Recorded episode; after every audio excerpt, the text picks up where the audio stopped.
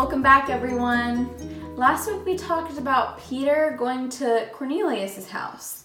That was a major step in the spread of the gospel, but it also made a lot of enemies. If believing Jews had a hard time accepting the gospel, it was even harder for unbelieving Jews to accept the gospel. Now, Herod, the ruler of Judea, wanted to crush the church by killing its leaders. He had a lot of power and he used it in bad ways. He executed James in Acts 12. James was one of the closest people to Jesus along with Peter and John, and things kept getting worse. Soon, Herod had Peter arrested so he could kill him too. Herod didn't care if Peter did anything wrong, he didn't care about justice. All he cared about was having all of the power and the popularity. A lot of the Jews didn't want the gospel to spread, so that meant they wanted followers of Jesus to die. Herod planned to kill Peter right after the Passover while all the big crowds were still in Jerusalem. He wanted it to be a big show so that the Jews would love him even more. Acts 12, verses 4 through 19 says, And when Herod had seized Peter, he put him in prison, delivering him over to four squads of soldiers to guard him, intending after the Passover to bring him out to the people. So Peter was kept in prison, but earnest prayer for him was made to God by the church. Now, when Herod was about to bring him out on that very night, Peter was sleeping between two soldiers, bound with two chains, and sentries before the door were guarding the prison. And behold, an angel of the Lord stood next to him, and a light shone in the cell. He struck Peter on the side and awoke him, saying, Get up quickly. And the chains fell off his hands. And the angel said to him, Dress yourself, and put on your sandals. And so he did, and he followed him. Wrap your cloak around you and follow me. And he went out and followed him. He did not know what was being done by the angel was real, but thought that he was seeing a vision. When they had passed the first and second guard, they came to an iron gate leading into the city. It opened for them of its own accord, and they went out and went along one street.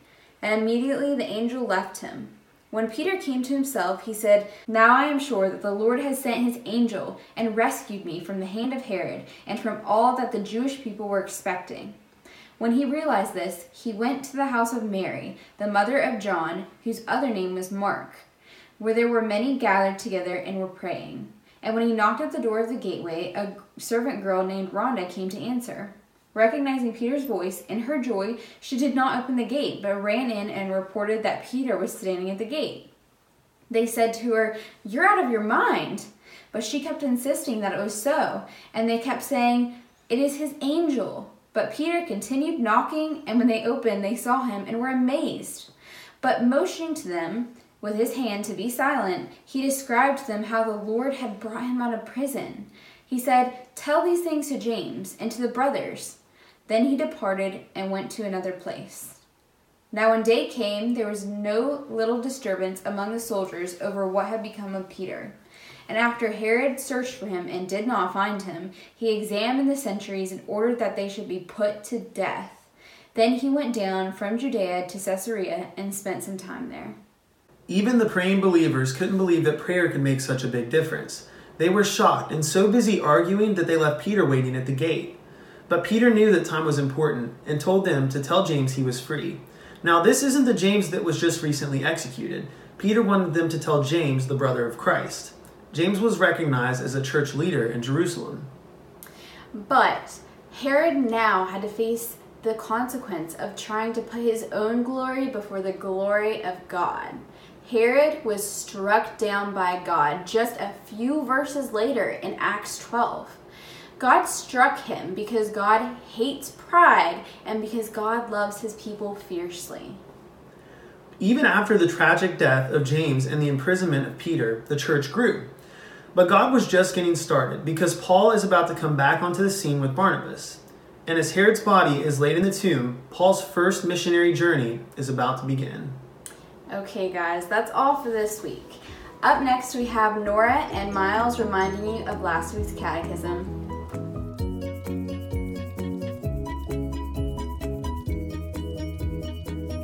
Did God create us unable to keep his law? No, But because of the disobedience of our first parents, Adam and Eve, all creation is fallen. We are all born in sin and guilt, uh, corrupt in our natures, and, and unable to keep God's law.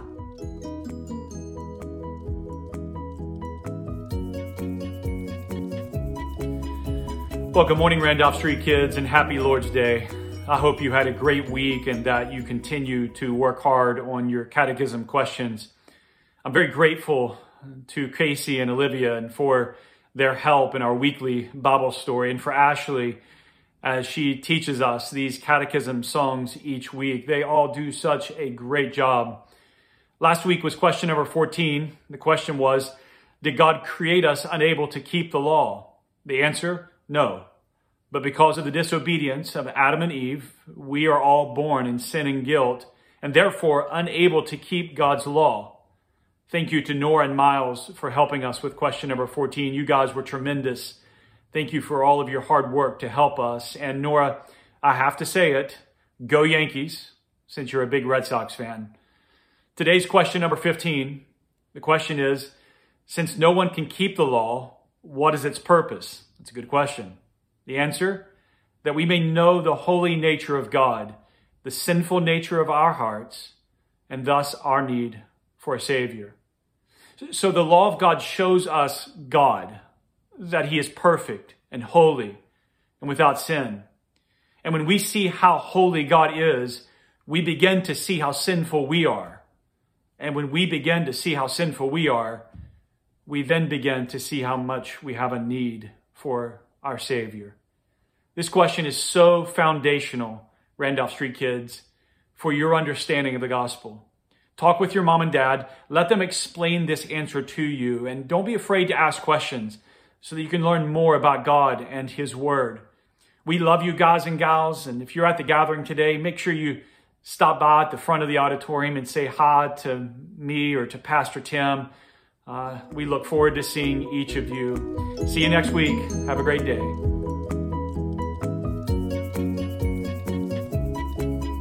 Good morning, boys and girls. We're so glad that you've come back again today for another catechism video. Well, today we're doing question number 15, which is, since no one can keep the law, what is the purpose? The law, of course, is talking about God's law, and as we discussed last week, we aren't able to do it. So why does it even exist?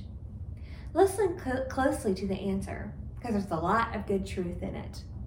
Now, as usual, we're going to sing it through two times. So the second time, you can join us from home. But it goes pretty fast, so get ready to jump right in.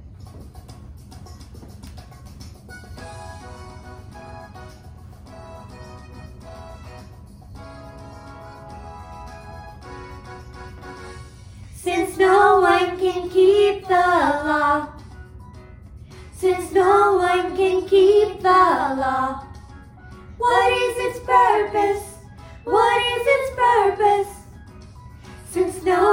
Can keep the law, that we may know the holy nature of God and the sinful nature of our hearts, and thus our need of a Savior. Since no one can keep the law, since no one can keep the law, what is its purpose? What is its purpose? Since no one can keep the law, that we may know the holy nature of God and the sinful nature of our hearts, and thus our need of a Savior. That's it. Thanks for joining us this morning. We'll see you next week. Goodbye.